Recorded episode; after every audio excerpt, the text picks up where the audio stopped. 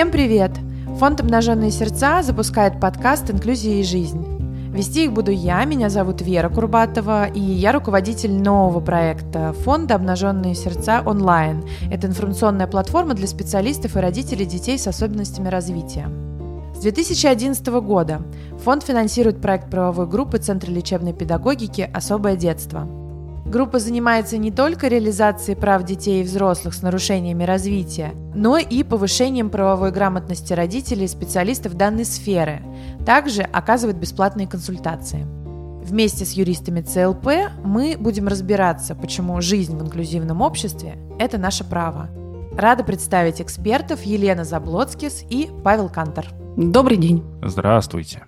Тема сегодня – аттестация ребенка с ОВЗ. Давайте начнем. Тема опять подразумеваю очень большая. И все-таки как оценивать ребенка, который имеет особенности в развитии, ограничения в здоровье? Значит, Вера, смотрите, тема действительно довольно большая. А, прежде всего, надо а, начать с того, что аттестация, то есть ну, оценка результатов освоения образовательной программы, а, она у нас бывает промежуточная, бывает итоговая, причем ну, под итоговой часто подразумевается государственная итоговая аттестация, которая предусматривает выдачу соответствующих документов об образовании ну, установленного образца, который в просторечии называется аттестатом. Начнем с промежуточной. Да-да, начнем с промежуточной. Вообще порядок и формы прохождения промежуточной аттестации в соответствии с федеральными государственными образовательными стандартами является частью образовательной программы. Если ребенок обучается по обычной массовой программе, то массовая программа предусматривает стандартные, известные нам формы промежуточной аттестации э, там контрольные, четвертные, годовые и так далее оценки, которые восстанавливаются по определенным критериям, и, э, в общем, нам всем хорошо знакомы. Э, и там кошмары нам по этому поводу до сих пор из детства снятся.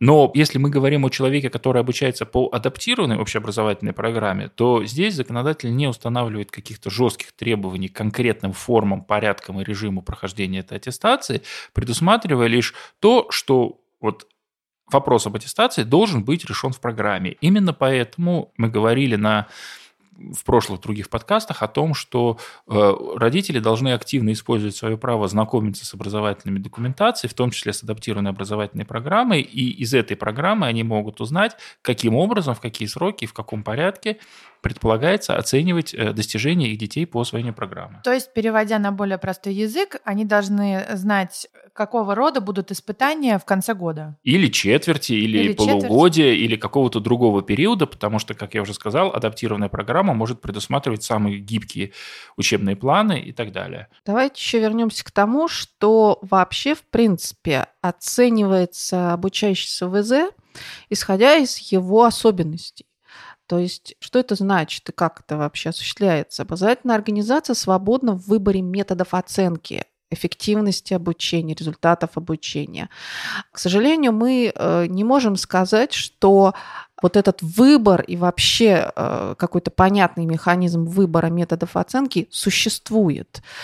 И даже если ознакомится э, родитель с программой, он ничего там не найдет. Да? Он найдет, что в принципе должна быть там быть какая-то контрольная или какой-то зачет. Собственно, как сам предмет оценивать, например, литература, да, или чтение, литературное чтение в начальной школе. А, есть такой критерий оценки, как техника чтения. Возможен ли этот метод применить к ребенку, у которого существенные затруднения с речью?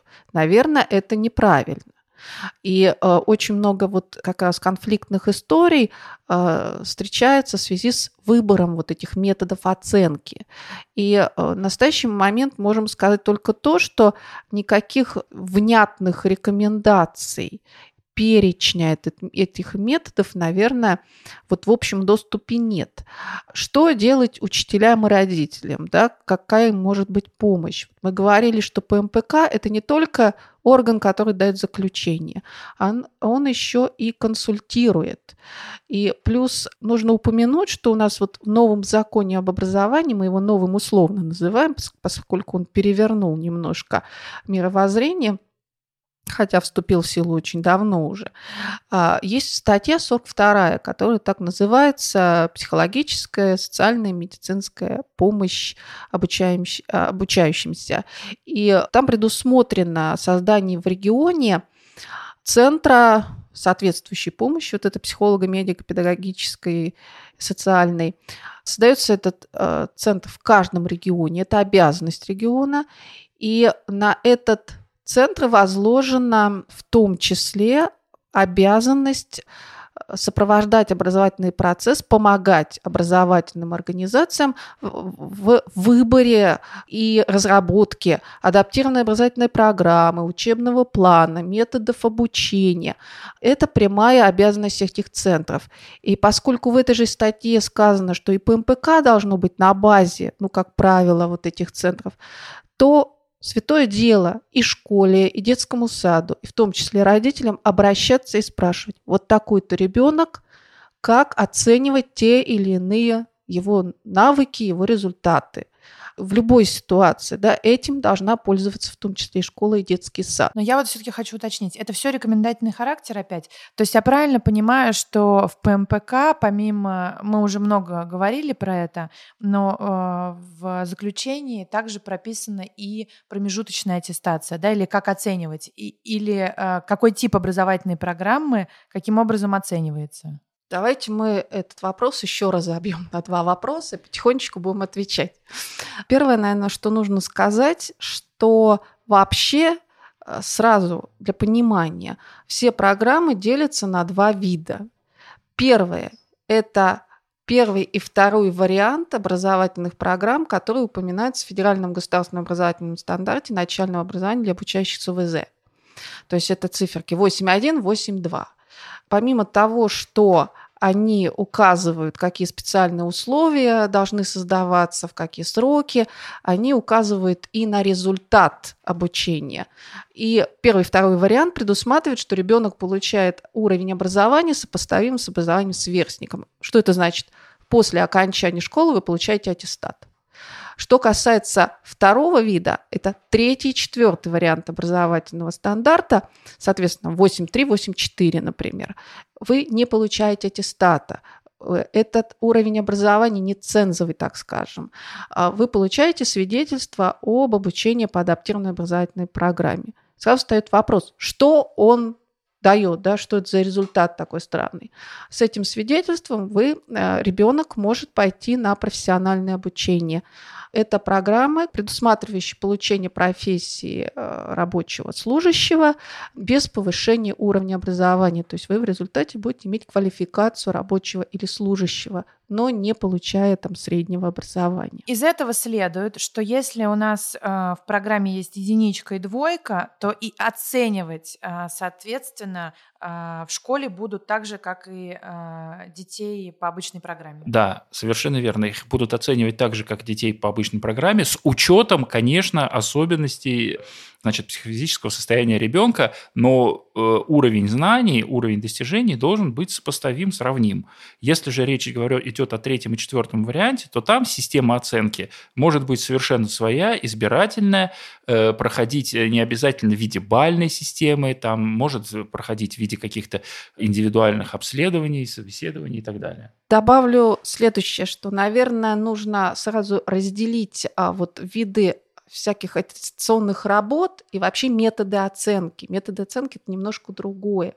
Да? То есть э, если вы пишете контрольную или устно сдаете зачет, это одна история. А метод оценки – это вообще как выявить, усвоил ли материал да, ребенок. Например, ребенок не говорит, соответственно, надо какой-то метод подбирать. А что касается вот третьего и четвертого вариантов образовательных стандартов, то здесь, э, наверное, нужно упомянуть и то, что по третьему варианту все равно есть типовые методы оценки. Никуда не деться все равно, они типовые, и от учителей требуют э, вот каких-то э, единообразных подходов к разным группам обучающихся. Это не отменяет да, использование индивидуальных методов оценки. Э, в четвертом варианте там настолько все индивидуально, что вообще нет никаких типов, скорее так правильно сказать. А я правильно понимаю, что, тем не менее, двойку, например, то есть не аттестацию, могут поставить и первому типу, второму, третьему, ну, с четвертым я поняла, что сложно. И вот как быть в случае, если ребенку поставили двойку, то есть не аттестовали, а он относится к какой-то из групп? Смотрите, если мы говорим об обычном ребенке, который обучается по массовой программе, то последствия непрохождения аттестации годовой по итогам года нам известны. Если ребенок не аттестован по предметам, то, соответственно, ему дается срок на исправление этого обстоятельства, а если же исправить это и не удается, то тогда в этом случае ребенок остается либо на повторное обучение, либо по желанию родителей переходит на другие программы, на другие формы. Соответственно, если мы говорим о программах варианта 1 и 2, то есть об адаптированных программах, которые, вот, как я сказал, предусматривают достижение сопоставимых результатов, то ситуация должна быть аналогичная. То есть непрохождение аттестации и получение двоек должна приводить к тем же вариантам, то есть либо к оставлению на повторное обучение, либо к переводу на другие варианты, ну, грубо говоря, на третий, четвертый варианты той же разновидности программы, которые уже предусматривают значительно другой уровень достижений.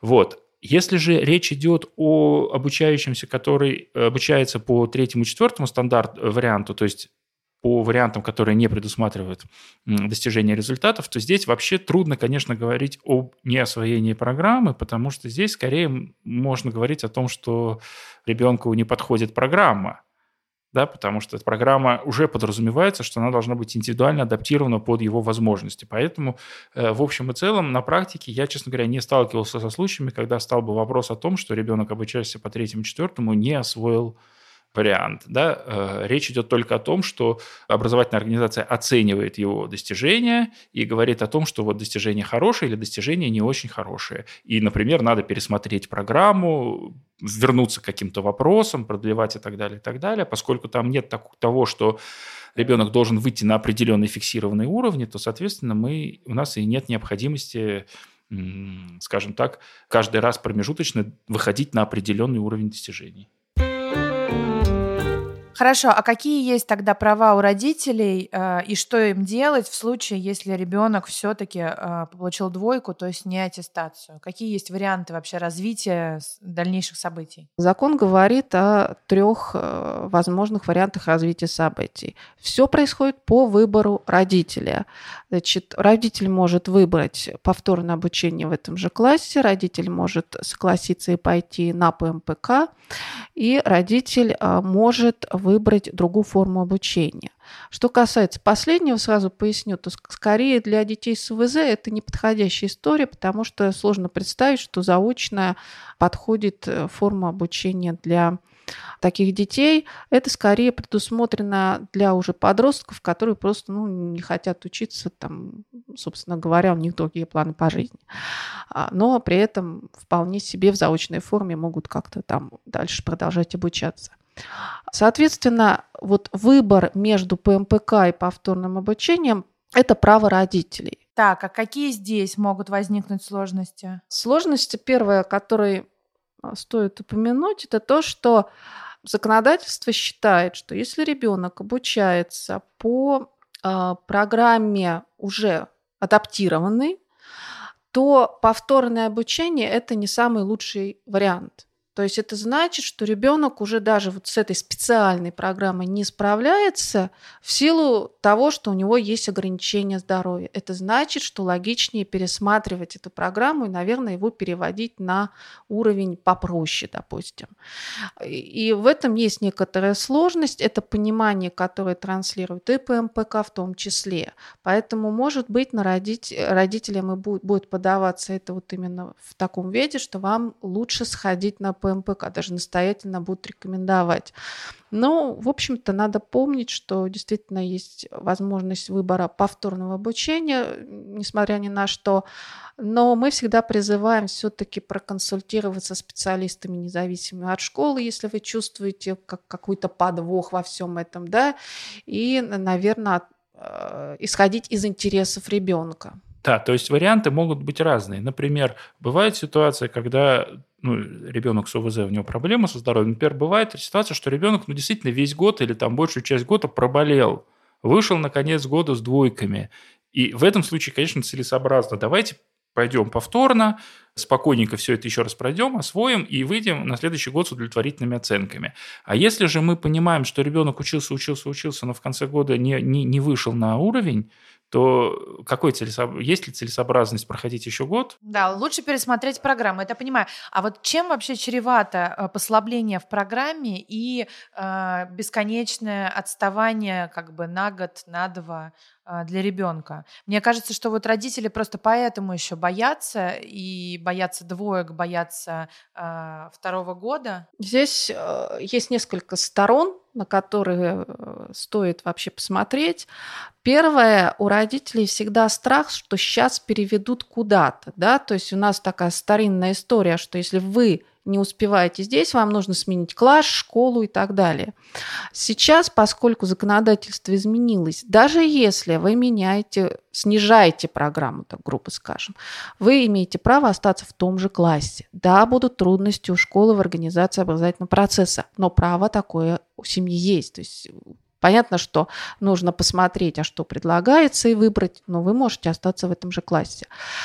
Это первая история, и, как правило, мы видим, что школа не общается с родителем по этому вопросу, даже если мы исходим из того, что школа ну, готова оставить ребенка, а сейчас это, в общем такая уже традиционная история в Москве, например, да, никто не будет куда-то гнать, а родители не всегда это понимают, и у них вот этот страх, что все это значит нас сейчас выкинут из школы и, и нам некуда идти.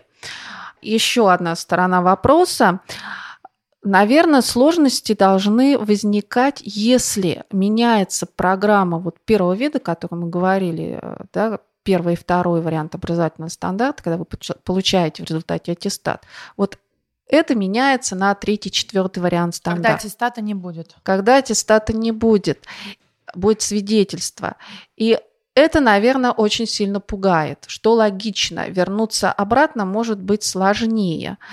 Но это очень сложный вопрос. Вот здесь однозначно рекомендация нас, как юристов, всегда – это консультация с, со специалистами, независимыми от школы. Потому что мы никогда не знаем, действительно ли ребенок не справляется и плохо ему идти по сильной программе, это плохо на нем сказывается. И ему важнее там социальные навыки развивать, чем учить математику, ну, условно говоря.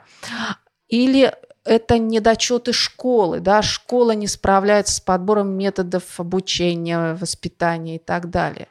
Вот к некоторым детям очень трудно подобрать методы вот именно оценки, просто выявить, усвоил материал или нет. И мы очень часто разговариваем с педагогами, и, и вот по сложным случаям, как можно у ребенка, например, с аутизмом, который, ну вот он просто гуляет по лестнице, он вам расскажет материал, а когда он сядет в классе, ему вот эти вот своими педагогическими методами начинают выявлять, он ничего не показывает.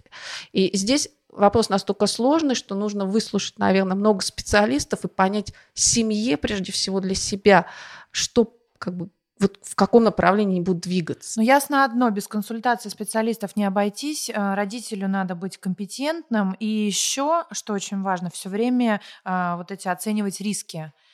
Что нужно сделать, что не нужно, к сожалению, даже очень хороший специалист не всегда скажет родителю. Да, еще, наверное, есть два элемента, которые относятся, может быть, не столько к закону, но сколько к нашей жизни. Мы знаем такие семьи, которые э, по тем или иным причинам заинтересованы в том, чтобы их ребенок находился в школе как можно дольше. Ситуация очень даже проста. Во-первых, есть э, дети с УВЗ, которые просто сильно поздно взрослеют, взрослеют сильно позже, и к 18 лет, когда по окончании там, 11-12 класса он еще совсем ребенок, и родитель просто заинтересован оставаться подольше, подольше на вторые да. года.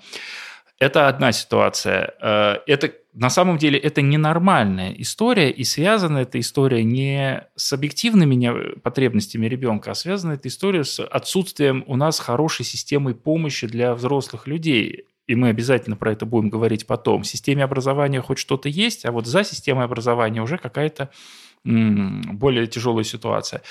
А второй вопрос, э, мы говорили о том, как быть, если родителям ставят двойки, а между прочим, к нам довольно часто приходят родители а с вопросом... Вопрос, как родители... Ну, вы Нет, начали... детям. С... Да, да, Только вы... не да, родителям. Да, да, извините, да. Э, Вопрос был о том, как быть, если детям ставят двойки, но к нам довольно регулярно приходят родители с другим вопросом, с вопросом, а как быть, если детям ставят тройки, да? То есть имеется в виду, что школа не учит... Да, нет, нет, не в этом смысле. Школа ребенка не учит, не обращает внимания на его потребности, он высиживает в классе или отбывает там определенное количество часов, по итогам ему благополучно ставят троечки в надежде, что он так будет переползать из класса в класс, и рано или поздно из этой школы, из, из этого отделения уползет со всеми своими проблемами, разбираться будет кто-то другой. И здесь возникает вопрос, что у родителей часто возникает потребность доказать, что э, это, эти оценки ребенку, они завышенные, и в действительности ребенок не освоил программу, и школа должна либо оставлять его на повторное обучение, либо изменить э, свой подход к образовательной. И вот это как раз немножко сложно, потому что, э, например, в Москве и в других регионах существуют аналогичные, существуют центры контроля качества образования, основное предназначение которых, конечно, оспаривать заниженные оценки. Да? То есть, если ребенку несправедливо ставят двойки или тройки, он может пойти в центр контроля качества и проверить у независимых специалистов свой уровень. Однако, в принципе, ничто не мешает этим центрам работать и в обратную сторону, в том числе для детей, обучающихся по адаптированным программам. И в этом случае я, мы советуем родителям проверить реальные достижения детей у других специалистов и э, в этом случае ставить перед руководством образовательных организаций или органами образования вопрос о том, что аттестация ну, не, неадекватна, аттестация необоснованна, и необходимо решать этот вопрос тем или иным способом. Добавлю к сказанному Паше, что вообще эта ситуация сложна с двух сторон. Школ... Не очень не любят школу ставить двойки. Это как бы ну, их ругают, скажем так. Да? Но для ребенка имеет определенные последствия. Может быть, родители доволен, что ребенка держат в школе. И э, многие родители не хотят двоек, да, они тоже считают, что сейчас их вот на ПМПК отправят куда-то еще и так далее. Чем вот заканчиваются на практике такие истории? Например, Истории с тройками, да, завышенными? да, вот ребенок так получает тройки 3-4 года. И вдруг мама понимает, что все плохо. Как, вот как так сошли звезды, что вот именно в какой-то момент мама начинает бить серьезную тревогу. То есть до этого она как-то еще мирилась или думая, думала, что нагонит какими-то способами. И вдруг, а вдруг она пытается там перейти из этого там класса, где находится ребенок, в специализированный класс. Приходит, а ей говорят, мы вас можем взять только в четвертый класс. Но тестируя ребенка, видно, что это первый. И это уже проблема. Три-то года профинансировано обучение, и формально в документах ребенок освоил вот эти три года. И это очень тяжелая история. И, э, честно скажу, даже не знаю, как из нее выпутываться. Это такой тяжелый Надо процесс. быть все время на чеку Да, родителей. поэтому всё время. родителей да, обязательно надо предупредить, что они должны контролировать уровень знания своих детей и адекватность аттестации в обоих смыслах. Да, А после вот этого теперь- тяжело родителю не стать специалистом, я чувствую. Мне кажется, что мы уже готовы перейти к теме сдачи ОГЭ и ЕГЭ, то есть э, финальной аттестации, да, а не промежуточной. Вот здесь все, мне кажется, должно быть э, серьезнее. Ну, конечно, да. Как э, можно было понять из э, наших предыдущих слов, если речь идет об обучающихся по третьему, четвертому варианту, то здесь никакой особенной проблемы не возникает. К окончанию своего срока обучения, там 11 или 12 лет, они получают свидетельство об обучении установленного образца, который не является аттестатом о среднем образовании, оно имеет Является свои, справкой. да, является справкой, грубо говоря, свидетельством, у которого есть свои правовые последствия, о которых мы, наверное, поговорим, когда речь идет, пойдет о взрослой жизни. Если же речь идет о детях, которые обучались по адаптированным образовательным программам для первого-второго варианта, или их аналогам, или же даже о тех детях, которые обучались по массовой программе, но тем не менее имеют ограниченные возможности здоровья, то здесь мы приходим к ситуации, что они должны сдать итоговую государственную аттестацию за 9 или за 11 классов, которая сдается не в образовательной организации, как мы знаем, силами специальных эм, экзаменационных комиссий, э, по утвержденным государством правилам, порядкам и стандартам. И здесь, конечно, если у ребенка есть ограничения э, по здоровью, то он столкнется, конечно, с большими трудностями. Но э, наш законодатель это, слава богу, понимает, и поэтому эта ситуация предусмотрена. Э, существуют порядки прохождения государственной итоговой аттестации ГИА за 9 из 11 э, классов. Эти порядки утверждаются Министерством просвещения, и практика показывает, что, в общем-то, последние годы они утверждаются, ну, каждый год новые, то есть каждый год их немножко меняют, но, в принципе, основные правила в них э, сохраняются. Если про программу третьего-четвертого вида я понимаю, здесь не будет аттестация, здесь будет выдана справка, то что касается первого вида и второго, как э, здесь описана процедура прохождения ОГЭ, да, или в случае с одиннадцатым классом ЕГЭ? Вера, а сразу хочу вас немножечко поправить. И в третьем, четвертом виде будет государственная итоговая аттестация. Она проводится не так, как для первого и второго вида, но она будет. И, например, э, по э, четвертому виду будут разработаны э, специальные задания, и э, в привычной среде во время занятий эти задания будут даваться обучающимся, за ними будут наблюдать, как они справляются с этими заданиями. Собственно, это и будет аттестацией, даже для самых сложных обучающихся. А вопрос мой тогда будет абсолютно наивный. Я правильно понимаю, что дети, обучающиеся по программе 1 и 2, они будут сдавать ровно так же, как все остальные дети, то есть это ЕГЭ в том же привычном виде или ОГЭ, в котором мы его знаем? Они могут сдавать точно так же, как обычные дети, если пожелают, но если их состояние здоровья требует э, специальной помощи, то э, для государства предусматривает для них, в зависимости от их ситуации, э, различные варианты ну, упрощенного или, скажем так, иного порядка прохождения аттестации. К таким вариантам относятся, во-первых, прохождение аттестации в форме государственного выпускного экзамена с использованием текстов тем заданий и билетов. То есть в привычной нам, в более привычной нам экзаменационной форме. Во-вторых, это возможность заменить обязательное по стандарту сочинение на изложение. В-третьих, это возможность сократить количество сдаваемых предметов. В-четвертых, это возможность использования особых пакетов экзаменационных материалов, специально разработанных для детей с ограниченными возможностями здоровья. Кроме того, э, к таким специальным условиям э, сдачи этих экзаменов может относиться также и присутствие при сдаче экзаменов ассистентов-помощников, и использование специальной освещенности, увеличенное время для прохождения экзаменационных заданий, э, доступ э, в туалеты, аудитории там и так далее. И даже в некоторых случаях даже организация государственной итоговой аттестации на дому или в медицинской организации, если по состоянию здоровья это надо. А как получить эти специальные условия? Вопрос. Достаточно ребенку-инвалиду предоставить справку об инвалидности.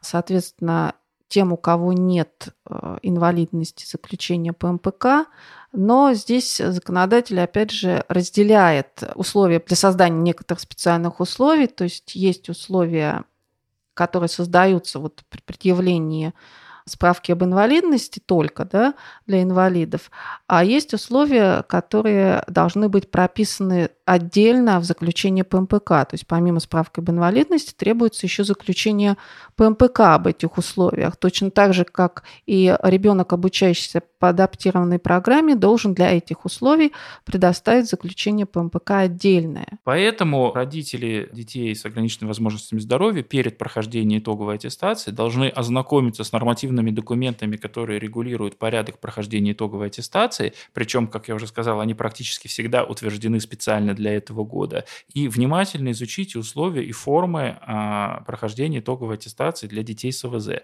Но главное понимать, что все эти условия, они предназначены не для того, чтобы обеспечить, чтобы ребенок э, любой, любой ценой получил аттестат, а все-таки основой является то, что ребенок должен иметь уровень знаний, такой же, как свои сверстники. Просто ему дается больше разных возможностей и способов эти знания проявить. Это какой-то похоже на психологический момент, нежели... Да, то есть речь не идет о снижении планки как таковой, да, речь не идет о том, что если ты ребенок с УВЗ, то значит ты можешь, имеешь право знать меньше, знать математику там или там русский Я поняла, язык, речь идет о том, чтобы выбрать формат, который более удобен. Да. Я думаю, что тема промежуточной аттестации оказалась довольно объемной, и к теме ОГЭ и ЕГЭ мы можем э, уже перейти в другом подкасте, э, подробнее поговорить об этом.